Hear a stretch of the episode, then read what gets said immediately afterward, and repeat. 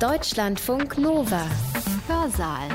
Heute mit Katja Weber. Herzlich willkommen bei uns. Arbeit, Schule, Studium, die Besuche bei den Großeltern, die Benutzung der Öffis, Freizeit. Ich habe noch nie erlebt, dass sich so vieles gleichzeitig geändert hat. Ganz alltägliche Sachen und Beschäftigungen wurden und werden noch durch Corona ganz, ganz grundsätzlich beeinflusst. Gestern ging es hier im Hörsaal um das, was die Pandemie mit der Wirtschaft anstellt. Und heute wollen wir uns einen Sachverhalt näher angucken, den wir angesichts dieser vielen täglichen Veränderungen vielleicht erstmal gar nicht richtig bedacht haben. Funktionieren eigentlich unsere Institutionen auch in der Krise noch? Das Besondere und Neue an der Corona-Krise, in der wir zurzeit stecken, ist die Ungewissheit, die mit diesem neuen Virus verbunden ist. Ungewissheit und Krise sind, so sagt man allgemein, die Stunde der Exekutive. Es führt nämlich zu einer Einschränkung von Grundrechten. Genau die haben wir seit Anbeginn der Corona-Krise in vielfältiger Hinsicht erlebt. Was darf der Arbeitgeber eigentlich über den Gesundheitszustand des Arbeitnehmers wissen? Wir Datenschützer wollen, dass das Parlament sich dafür einsetzt, dass tatsächlich diese App-Nutzung freiwillig ist und niemand dabei unter Druck gerät. Klar, es geht um unser Grundrecht auf informationelle Selbstbestimmung. Wo viele Daten sind, gibt es ein großes Interesse, die auch zu nutzen. Nicht nur bei der Tracing-App wurde und wird diese Diskussion geführt. Also muss das geregelt werden. Vorher ist natürlich ein bisschen was zu klären. Welche Daten sollen wofür genutzt werden? Wie lässt sich Missbrauch verhindern? Darum geht es in dem Vortrag Corona und Datenschutz, den Stefan Brink, Landesbeauftragter für Datenschutz und Informationsfreiheit Baden-Württemberg, freundlicherweise extra für uns für den Hörsaal gehalten hat. Er schaut sich erstmal im großen Zusammenhang an, was die Krise mit unserem Rechtsstaat und der Gewaltenteilung macht. Dann nimmt er sich einzelne konkrete Beispiele vor. Gesundheitsämter, Polizeibehörden, Homeschooling, den Besuch in Bars und die Tracing-App. Ich habe mir da noch eins dieser Themen rausgepickt, nämlich den Besuch in Restaurants und Kneipen, bei denen ich jetzt meine Kontaktdaten hinterlegen soll, damit ich im Falle eines Infektionsfalles benachrichtigt werden kann. Das werde ich nach dem Vortrag nochmal eingehender mit dem Rechtsanwalt Nico Herting besprechen, der in seiner Berliner Kanzlei zu den Themen Datenschutz und Privacy berät und podcastet. Aber der Auftakt kommt von dem Landesbeauftragten für Datenschutz in Baden-Württemberg von Stefan Brink. Seinen gut halbstündigen Vortrag hat er am 11. Juni 2020 für den Hörsaal gehalten, also eine knappe Woche vor Einführung der Tracing-App. Eingangs beschreibt er das Verhältnis von Krise und rechtsstaatlicher Ordnung. Wir erleben eine Krisensituation in Deutschland, aber auch weltweit. Ein Virus, das seinen Ursprung höchstwahrscheinlich in China hatte, hat sich weltweit verbreitet, hat Millionen von Menschen infiziert, auch in Deutschland, sehr viele krank gemacht und äh, eine erschreckend hohe Zahl an Menschen auch zu Tode gebracht. Wir stecken also mitten in einer Gesundheitskrise. Nun sind Gesundheitskrisen nichts Neues für uns. Wir sind eigentlich gewohnt, mit solchen Krisen umzugehen. Wir kennen Risiken für unsere Gesundheit, etwa im Straßenverkehr, wo es jedes Jahr noch Tausende von Toten und Verletzten gibt. Wir kennen die gesundheitlichen Risiken von Fehlernährung. Damit sind wir gerade im Westen stark konfrontiert und äh, kennen auch die wirklich hohen Zahlen und die Einbuße an Lebensqualität und äh, Lebensdauer durch Fehlernährung. Wir haben unsere Erfahrung gemacht mit dem Missbrauch von Drogen zum Beispiel, also von Alkohol und Nikotin, mit Zehntausenden von Toten in jedem Jahr. Dass es Gesundheitskrisen gibt, dass es Gesundheitsgefahren gibt, ist für uns also nicht neu. Das Besondere und Neue an der Corona-Krise, in der wir zurzeit stecken, ist die Ungewissheit, die mit diesem neuen Virus verbunden ist. Wir ahnen mehr, als dass wir seinen Ursprung kennen. Wir sind hinsichtlich der Übertragungswege noch nicht sonderlich viel schlauer geworden.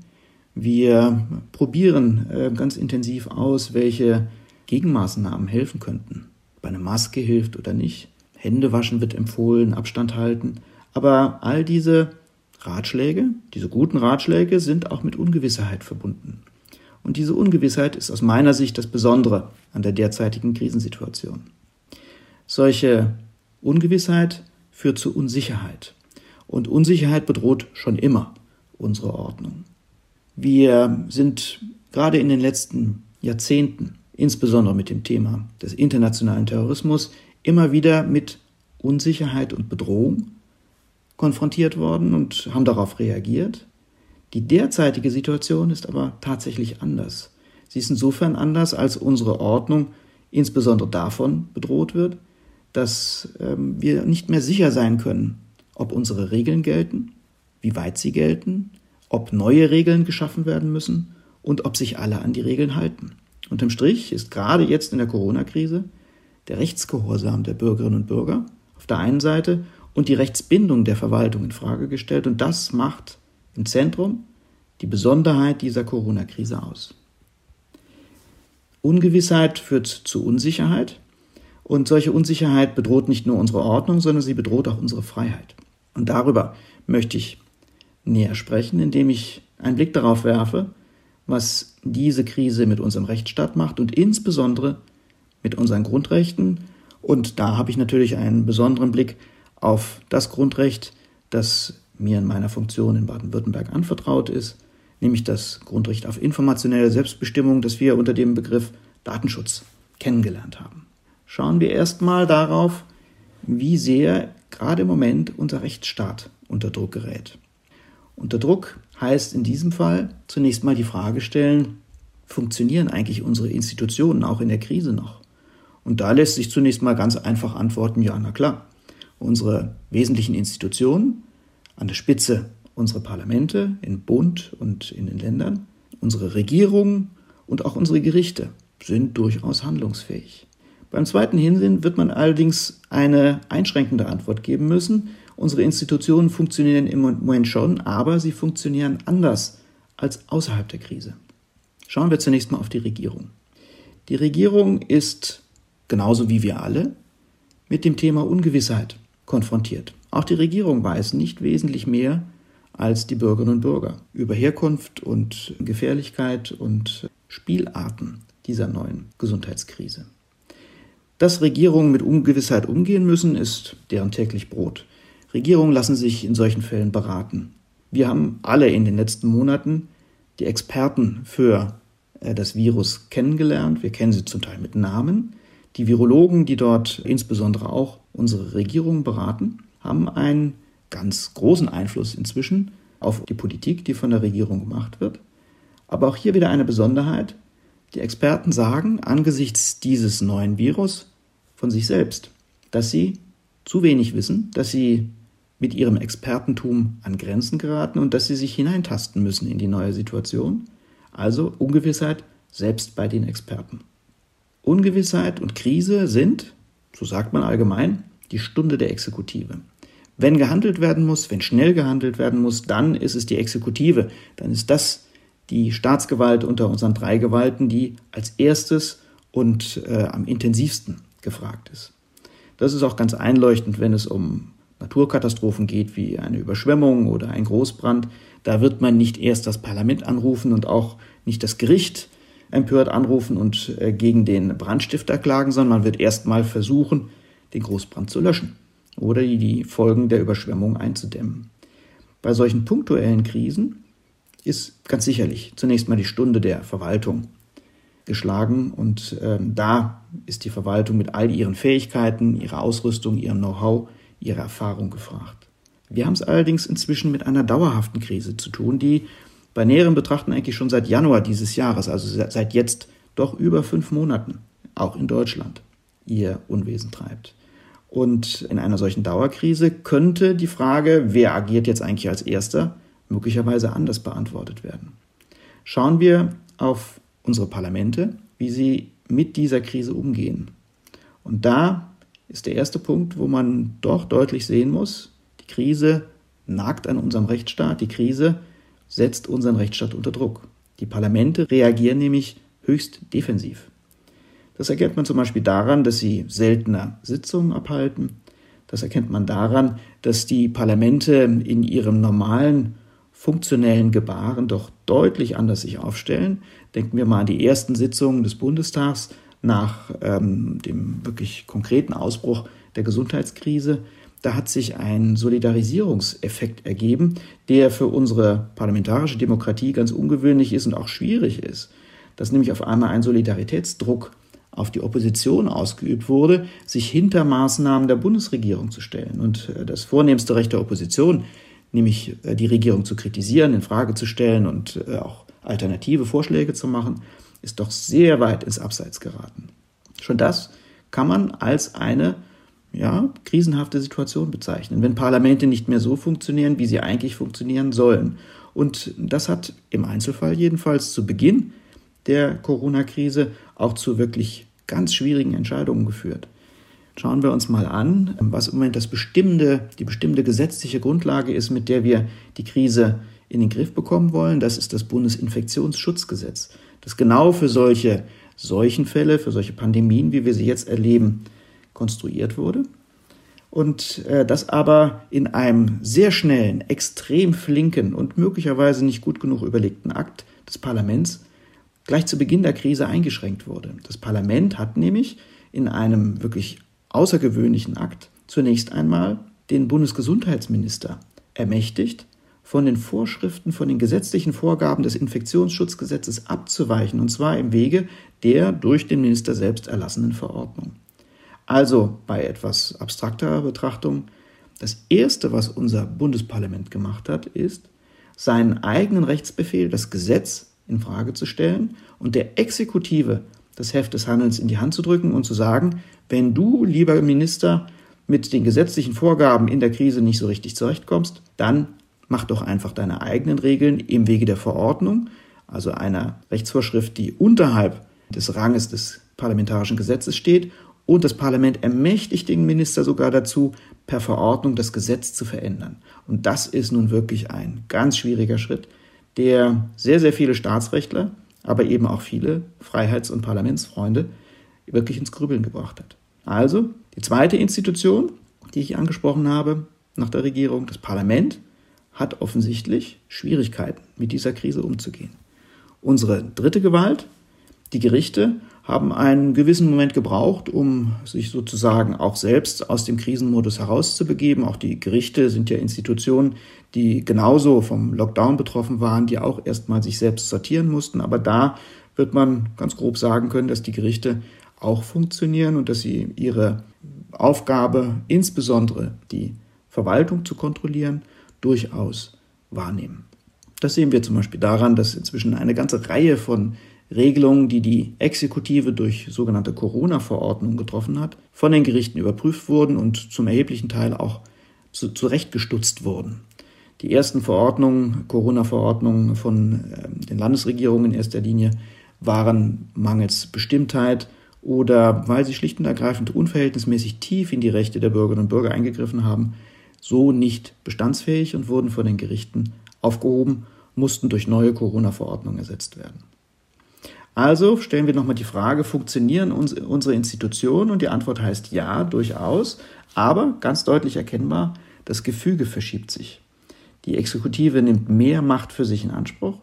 Die Legislative reklamiert weniger Macht für sich selbst. Und das ist wiederum ganz problematisch für das Thema, für das ich heute hier sprechen möchte, nämlich was macht das mit dem Schutz der Bürgerinnen und Bürger? Was macht das mit den Grundrechten der Bürgerinnen und Bürger? wenn die Legislative nicht so funktioniert, wie sie funktionieren soll und wenn die Exekutive sich doch sehr viel an eigener Machtbefugnis gestattet. Das heißt, unterm Strich, wenn die Parlamente nicht mehr so parat stehen, wie sie parat stehen sollten, hat das unmittelbare Auswirkungen darauf, dass die Bürgerinnen und Bürger ihre Rechte nicht mehr so ohne weiteres wahrnehmen können, wie sie das in normalen Zeiten gewohnt sind und mit Recht auch für sich reklamieren.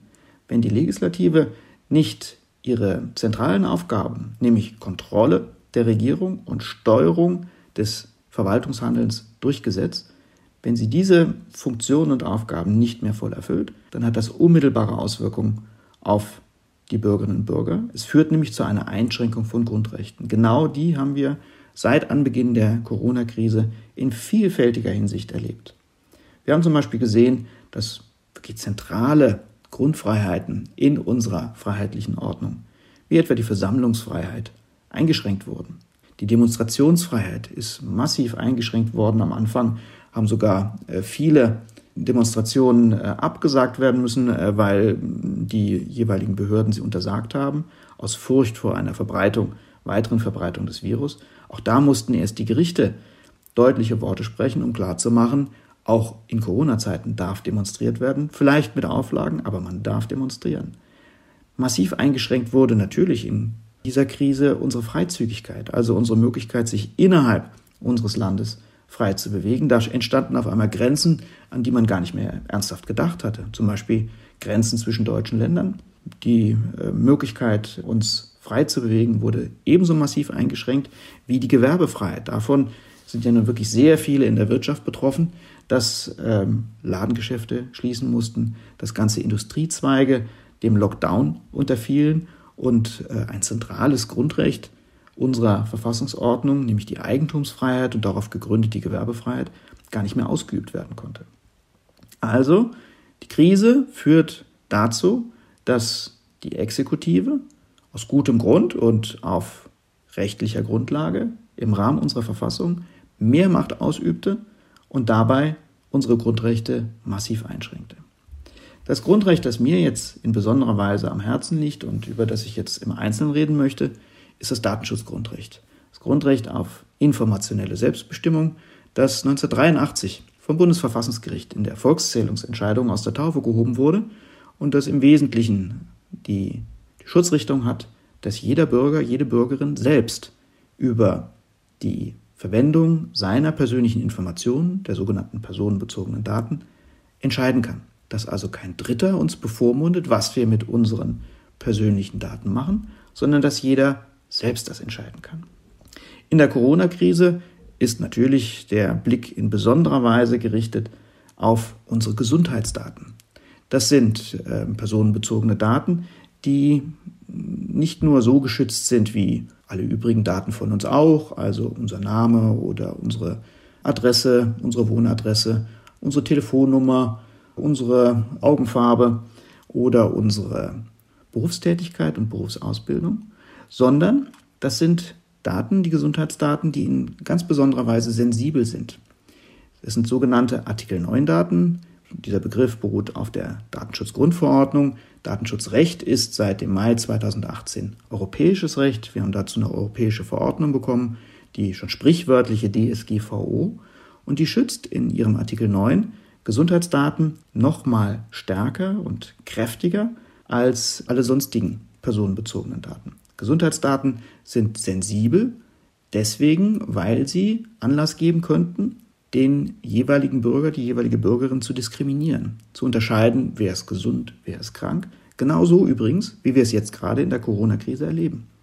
Zu diesen besonders sensiblen Daten zählen natürlich nicht nur Gesundheitsdaten, sondern zum Beispiel auch Informationen über unsere politische Auffassung und Ansicht. Ähm, das können auch Daten sein, die zum Beispiel unsere sexuelle Orientierung betreffen oder eine Gewerkschaftszugehörigkeit, also lauter Informationen, die in besonderer Weise diskriminierungsanfällig sind. Und dazu zählen eben auch die Gesundheitsdaten. Zum Beispiel die Information, ob jemand mit dem Coronavirus infiziert ist oder nicht, oder die Information, ob man Kontakt hatte zu einem Infizierten und damit infektionsverdächtig ist oder jedenfalls ein gesteigertes Risiko trägt, selbst infiziert zu sein. Für unsere Gesundheitsdaten interessieren sich in der Corona-Krise zunächst einmal die Gesundheitsämter. Die werden in der Regel von Ärzten, zum Teil auch von Laboren darüber informiert, wenn einzelne von uns, von den Bürgerinnen und Bürgern, positiv getestet werden auf Corona. Und dann werden die Gesundheitsämter auch die entsprechenden Maßnahmen treffen, um die Pandemie sinnvoll bekämpfen zu können. Sie werden zum Beispiel den Infizierten ansprechen und darauf hinweisen, dass er etwa seine Wohnung für einen bestimmten Zeitraum nicht verlassen soll, also eine Quarantäneanordnung aussprechen und demgemäß mit seinen Gesundheitsdaten umgehen. Also sie merken sich, welche Bürger sind infiziert, sie halten fest, welche Auflagen sie gemacht haben, sie kontrollieren das auch regelmäßig das machen die Gesundheitsämter nicht alleine, sondern das machen sie auch in Zusammenarbeit mit den kommunalen Ordnungsämtern, die regelmäßig bei den Landratsämtern angesiedelt sind. Und deswegen in diesem Rahmen verarbeiten sie Gesundheitsdaten. Das dürfen sie auch. Das sollen sie auch, das ist Teil ihrer Aufgabe und genau das steht im Bundesinfektionsschutzgesetz drin, dass sie das tun sollen.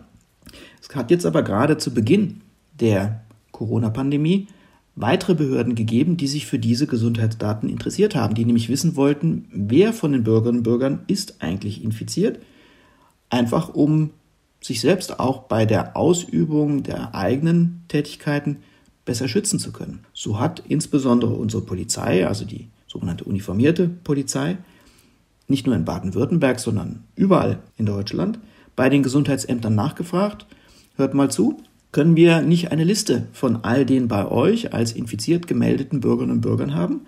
Das würde uns die Arbeit erleichtern, wenn wir zum Beispiel einen Polizeieinsatz haben und an einen Unfallort gerufen werden oder äh, im Fall von, von häuslicher Gewalt in eine Wohnung gerufen werden, dort schlichten sollen, für Ordnung sorgen sollen, Gefahren abwenden sollen.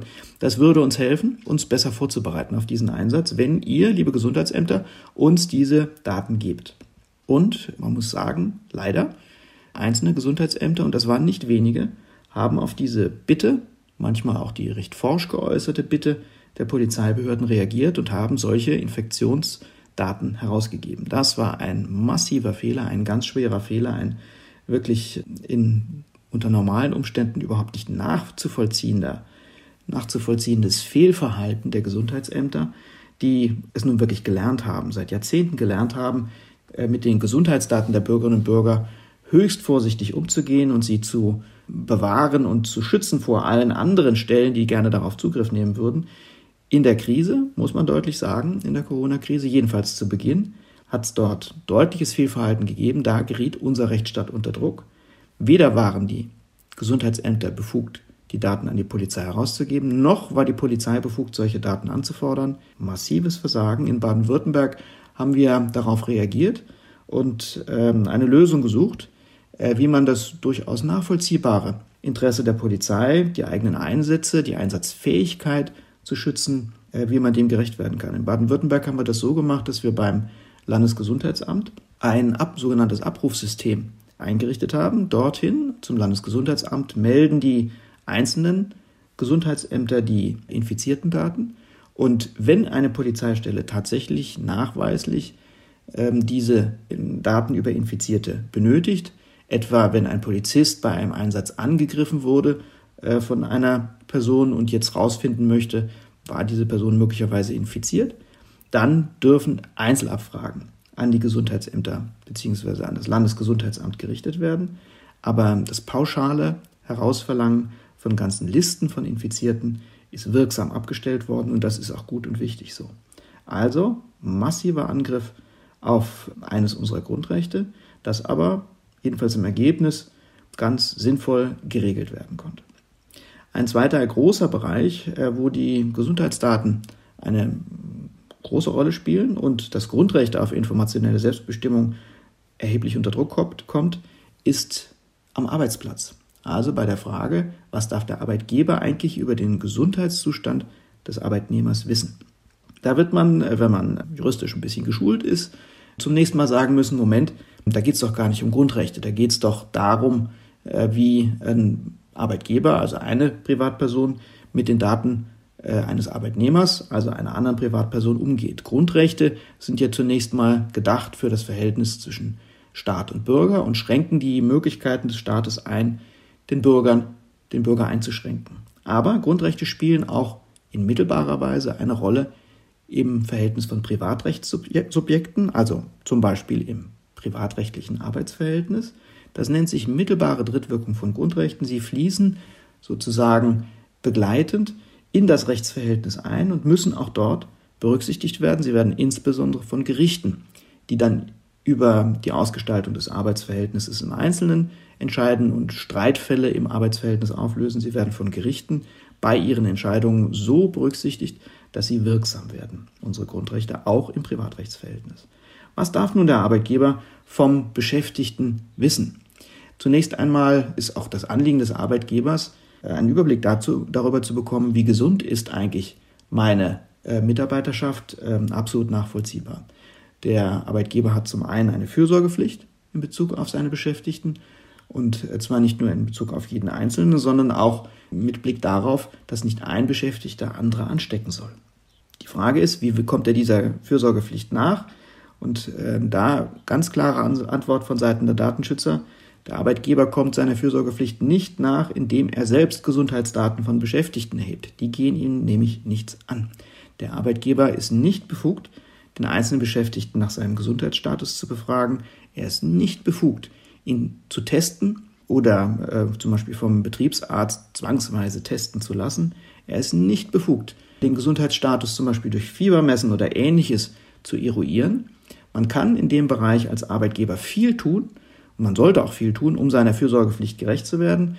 Also man sollte aufklären, man sollte über zum Beispiel Krankheitssymptome aufklären, man sollte den Beschäftigten sagen, wenn ihr mitbekommt, dass ihr möglicherweise infiziert seid, kommt bitte nicht an den Arbeitsplatz, sondern lasst euch testen. Der Arbeitgeber kann seinen Betriebsarzt auf freiwilliger Basis sozusagen zur Unterstützung heranziehen und dem, dem Beschäftigten das Angebot machen.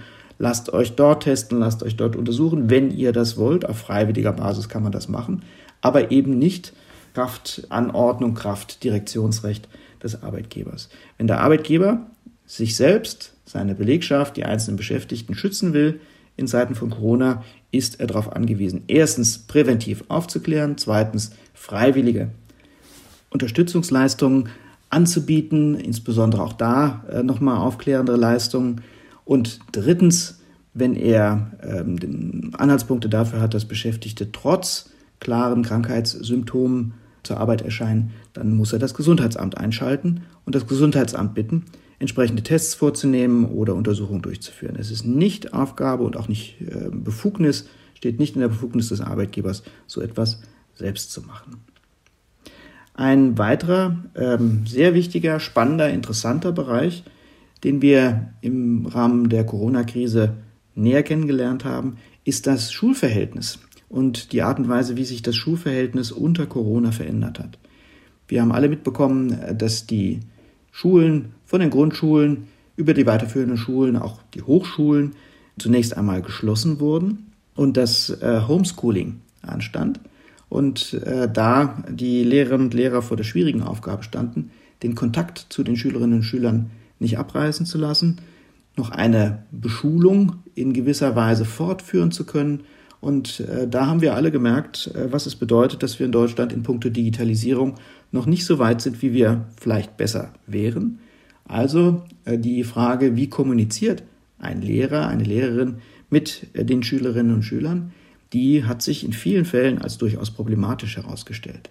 Die Schulverwaltungen bieten zwar durchaus Kommunikationssysteme an. Wir haben in Baden-Württemberg zum Beispiel eine Plattform, die sich Moodle nennt, wo man sich im Prinzip ganz gut austauschen kann, indem man äh, Nachrichten von A nach B schicken kann, indem man auch zum Beispiel Aufgaben stellen kann und die Schülerinnen und Schüler die Ergebnisse, die ihre Arbeitsleistung dann hochladen können auf diese Plattform. Aber das hat sich doch in vielen Bereichen als eher mühsam herausgestellt und manchmal haben die Systeme auch nicht so gut funktioniert, weil einfach die Bandbreite nicht gut genug war, sowohl von der Angebotsseite her als auch natürlich gar nicht so selten, dass in vielen Familien diese Angebote nicht genutzt werden konnten, weil man nicht gut genug vernetzt war, weil man nicht die entsprechenden technischen Gerätschaften zur Verfügung hatte. Und äh, das hat das Homeschooling wirklich deutlich erschwert. Zur Datenschutzfrage wurde diese wirklich spannende äh, Fragestellung dadurch, dass viele Lehrerinnen und Lehrer dazu übergegangen sind, nach anderen Kommunikationsformen zu suchen. Und dabei hat sich das Durchführen von Videokonferenzen als ganz offensichtlich attraktiv und auch pädagogisch sinnvoll erwiesen. Also der Versuch, der Lehrerinnen und Lehrer nicht nur ähm, ab und zu mal eine Mail zu schreiben oder eine Aufgabe zu stellen und dann ein schriftliches Feedback zu geben, sondern tatsächlich auch von Angesicht zu Angesicht mit den Schülerinnen und Schülern arbeiten zu können. Dadurch haben sich in diesem Rahmen unmittelbar natürlich auch Datenschutzfragen gestellt, nämlich es ist ein erheblicher Unterschied, äh, welches Videokonferenzsystem ich einsetze ob das eines ist, das zum Beispiel auch äh, von den Kultusverwaltungen schon geprüft ist und auch von uns Datenschützern schon lange begleitet ist. Beispiel dafür ist Big Blue Button ein äh, wirklich, wenn die Voreinstellungen stimmen, wirklich sehr begrüßenswertes Konferenzsystem.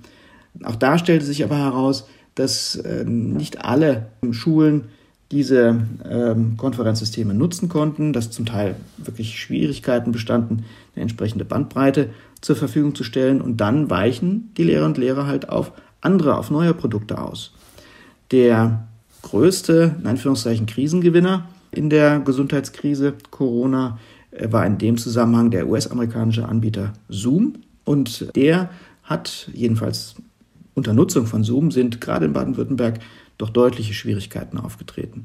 Bekannt wurde uns über eine sogenannte Datenpannenmeldung, also die Meldung einer Schule, oh, wir haben einen Fehler gemacht in Sachen Datenschutz, da ging was schief. Bekannt wurde uns, dass beim Nutzen eines Zoom-Systems zum Beispiel Lehrer und Lehrer den Überblick darüber verloren haben, wer tatsächlich gerade an so einer Konferenz teilnimmt. Da wurden Konferenzen gesprengt, indem sich da auf einmal Dritte im Unterricht sozusagen aufhielten, die dann nun wirklich nichts verloren hatten. Und äh, besonders schwierig wurde es, weil einzelne äh, dieser Konferenzen dadurch gesprengt wurden, dass die Lehrerinnen und Lehrer die Herrschaft über äh, den Desktop verloren haben, also über die Frage, was zeige ich eigentlich gerade äh, meinen Schülerinnen und Schülern. Ähm, das hat in Ausnahmefällen dazu geführt, dass zum Beispiel pornografische Werke dort aufgeführt wurden, die ja nun wirklich im Unterricht gar nichts verloren haben. Das hat uns als Datenschutzaufsichtsbehörde in Baden-Württemberg dazu bewogen, die Schulen ausdrücklich davor zu warnen, beim Umgang mit dem Videokonferenzsystem Zoom unsorgfältig oder zu leichtfertig vorzugehen. Da wurde zum Beispiel darauf verzichtet, zunächst mal alle Teilnehmer an der Videokonferenz in einem Warteraum zu versammeln, sodass der Lehrer und die Lehrerin handverlesen jeden Einzelnen zur Konferenz zulässt und nicht auf einmal Dritte dort herumhüpfen. Und auch ganz wichtig, die Lehrkraft muss die Gewalt darüber haben, was gezeigt wird, wer seinen Desktop freischalten kann und wer nicht. Die Möglichkeiten werden von Zoom durchaus gegeben, aber man muss die Voreinstellungen entsprechend wählen, sonst wird am Ende der Unterricht gesprengt. All das sind in Kombination mit massiven Datensicherheitsproblemen, die Zoom im vergangenen Jahr hatte, wirklich Datenschutzprobleme, die uns zu dieser Warnung bewogen haben. Die Warnung blieb nicht ohne Folgen. Zoom hat sich sehr umgehend an uns gewandt. Äh, logisch, da geht ihnen äh, natürlich ein Geschäftsfeld verloren, wenn die Schulen das nicht mehr machen. Und hat sehr zu meiner Freude sich sehr konstruktiv verhalten und ähm, ist gerade aktuell mit uns dabei, die äh, Sicherheitsproblematiken und die Frage der datenschutzkonformen Voreinstellungen beim Videokonferenzsystem Zoom mit uns so intensiv zu erörtern, dass ich wirklich von den Fortschritten durchaus angetan bin und äh, wir es vielleicht schaffen, äh, Zoom auch wieder so fit zu bekommen, äh, dass die Schulen es zukünftig wieder nutzen können. Aber warten wir es mal ab, wie die Verhandlungen ausgehen. Ein anderer Bereich, äh, wo in der Corona-Krise der Datenschutz unter Druck gerät, und zwar augenscheinlich unter Druck gerät, ist im Moment das, was sich nach den ersten Lockerungen des Lockdowns sich in den Gaststätten abspielt.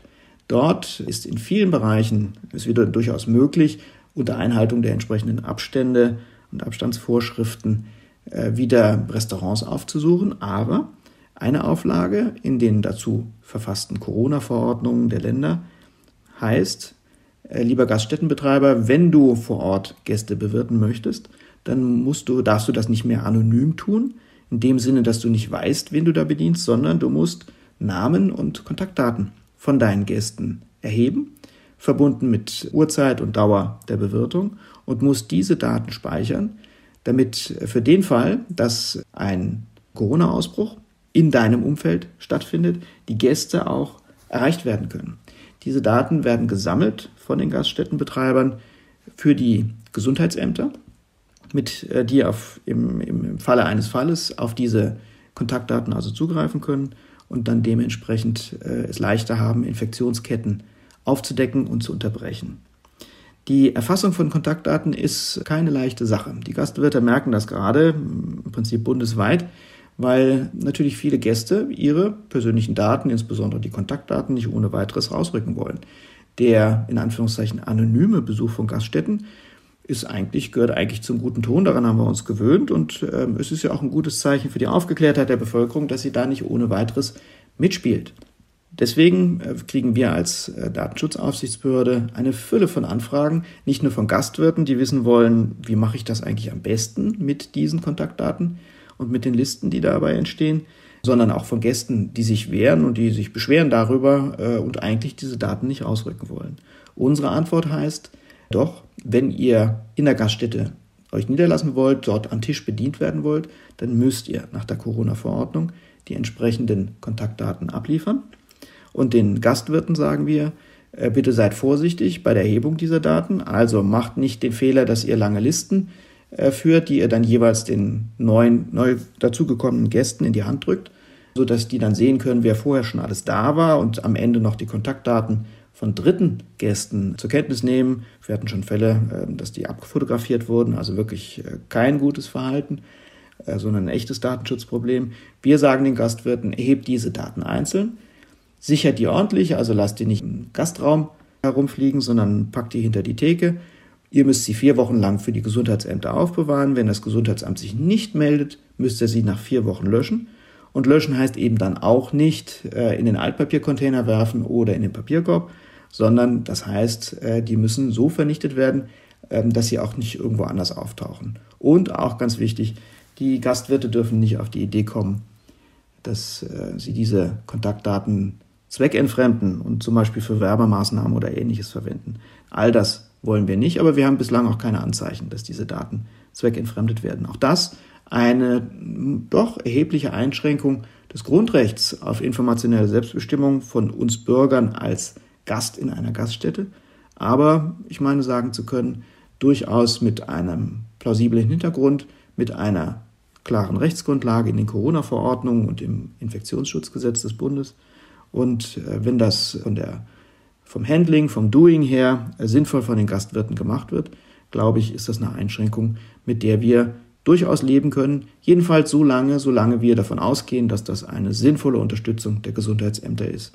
Wir werden auch diese Einschränkung von Grundrechten genau im Blick behalten, wenn wir feststellen sollten, dass zum Beispiel die Gesundheitsämter auf diese Daten gar nicht zugreifen oder dass sie die gar nicht nutzen können oder dass ähm, ansonsten Problematiken für die Freiheiten der Bürgerinnen und Bürger entstehen, dann würden wir uns unmittelbar zu Wort melden und äh, auch ja, ganz massiv dafür eintreten, dass diese Regulierung, die Kontaktdatenerfassung in Gaststätten, wieder auf den Prüfstand kommt und im Zweifelsfall auch wieder eingestellt wird.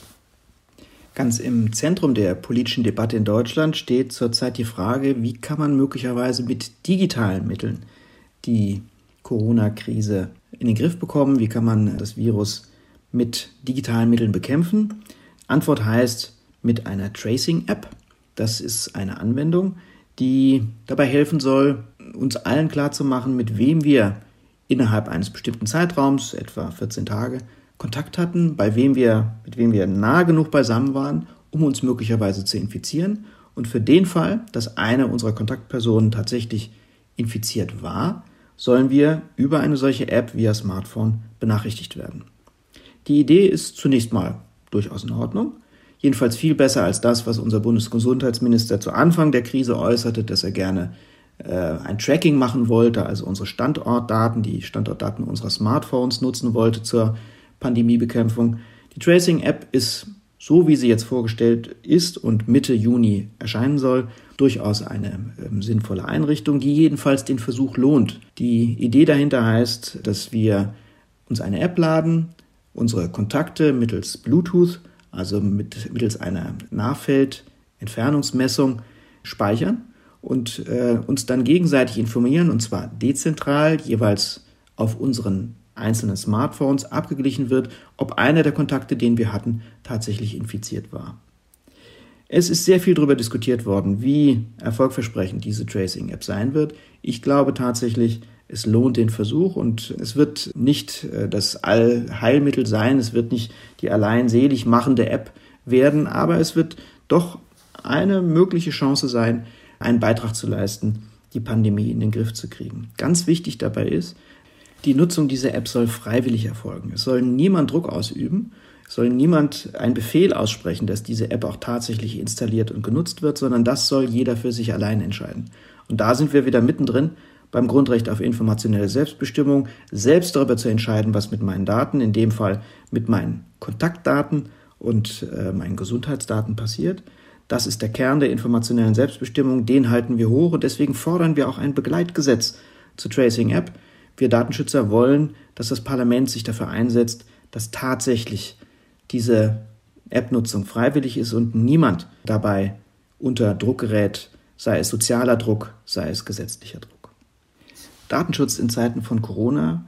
Ja, wir sind in einer Krisensituation, ja, in einer erheblichen Gesundheitskrise und wir sind großen Unsicherheiten und Ungewissheiten ausgesetzt. Aber ich bin auch ganz gewiss, dass wir dabei nicht unsere Grundrechte aufgeben müssen und dass die Stärke unseres freiheitlichen Systems gerade darin besteht, dass wir mit Ungewissheit durch Transparenz, Kontrolle und jederzeitige Bereitschaft, auch wieder Änderungen herbeizuführen, sich zu korrigieren, diese Krise gut bewältigen können.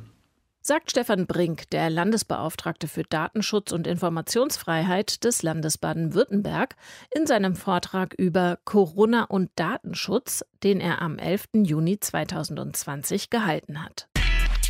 Deutschlandfunk Nova Hörsaal Transparenz, Kontrolle und die Bereitschaft, falsche Entwicklungen zu korrigieren. Der Landesbeauftragte für Datenschutz in Baden-Württemberg, Stefan Brink, sagt, wenn das zusammenkommt, kann Corona dem Recht auf informationelle Selbstbestimmung nichts anhaben.